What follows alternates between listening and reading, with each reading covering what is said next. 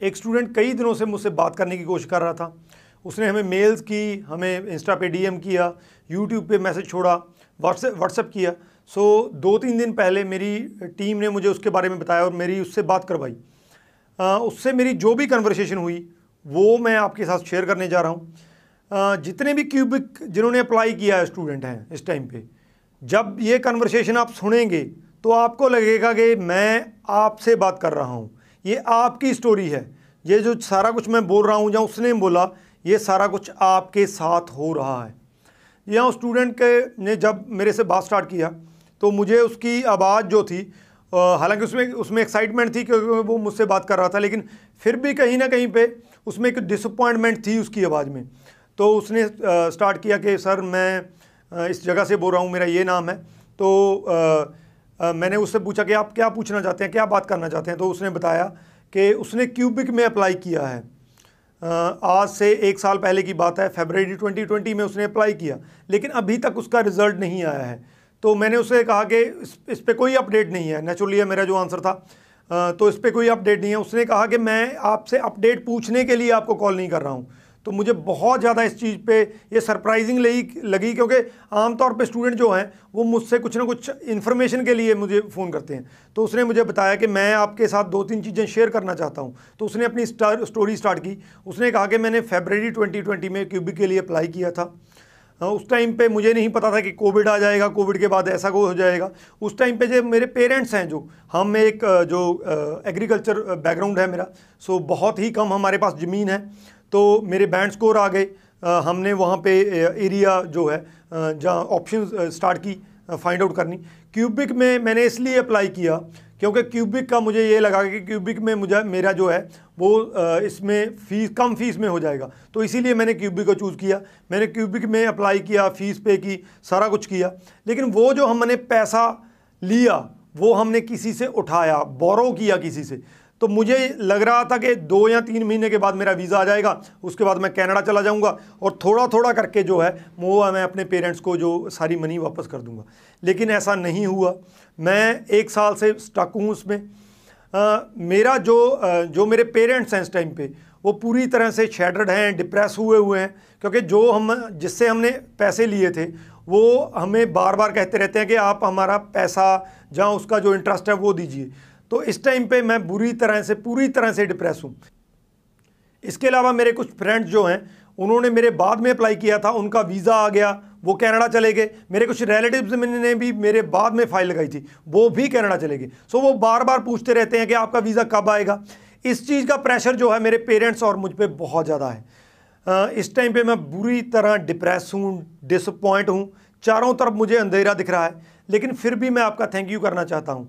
क्योंकि मैंने फ़ोन भी आपको थैंक यू करने के लिए कहा है। आपकी जो वीडियोस हैं, मैं एक साल से आपको फॉलो कर रहा हूँ और आपकी जो वीडियोस हैं, वो मुझे हौसला देती हैं, मुझे मोटिवेट करती हैं। मुझे बहुत बार कहा गया कि अब तुम अपनी जो फ़ाइल है, वो विड्रॉ कर लो, अपना रिफ़ंड ले लो। मेरे पेरेंट्स ने भी कई बार दुखी होकर कहा कि अब हम रिफ़ंड ले लेते हैं और जिसका जिसका पैसा हमने लिया है, उसको वापस कर देते हैं। लेकिन मैं आपको बताना चाहूँगा कि मैं बिल्कुल अपना जो हौसला नहीं छोड़ने वाला हूँ, इसीलिए मैं बार बार आपकी वीडियोज़ देखता हूँ मोटिवेट होता हूँ। सो ये बातें उसने मुझसे कही। मुझे लग रहा है कि जो भी इस टाइम वीडियो को इसको देख रहा है तो आपको वो सारी चीज़ें फील हो रही होंगी। आपको लग रहा होगा कि ये सारी चीज़ें आपकी ज़िंदगी में इस टाइम पे चल रही हैं। उसके बाद मैंने उससे दो तीन चीज़ें कही वही मैं आपको आ, कहना चाहूँगा।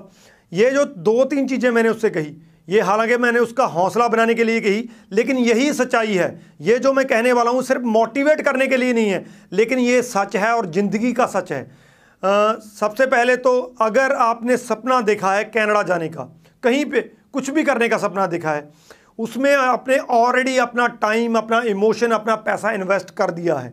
आपने ये सारी चीज़ें उसमें इन्वेस्ट कर दी हैं। जैसे उसने एक साल तक वो चीज़ों को इन्वेस्ट करे रखा है। तो आप इन चीज़ों को इन्वेस्ट कर चुके हैं। अब उससे पीछे हटने का आपका मतलब ही नहीं बनता है। दूसरा ये जो कोविड की सिचुएशन है, जिसके कारण ये सारा कुछ हुआ है हौच पौच हुआ है, वो किसी के हाथ में नहीं है।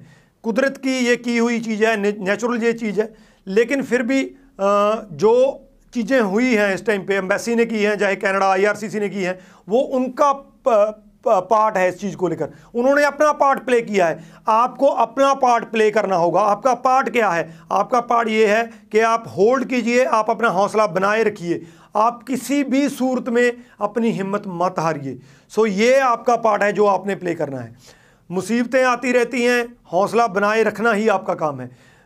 अगर आपने सपना देखा है, अगर आप कनाडा जाना चाहते हैं, जैसे उसने कहा, अगर आप अपने पेरेंट्स को जो है वो सुखी देखना चाहते हैं, खुश देखना चाहते हैं तो आपको होल्ड बनाए रखना होगा।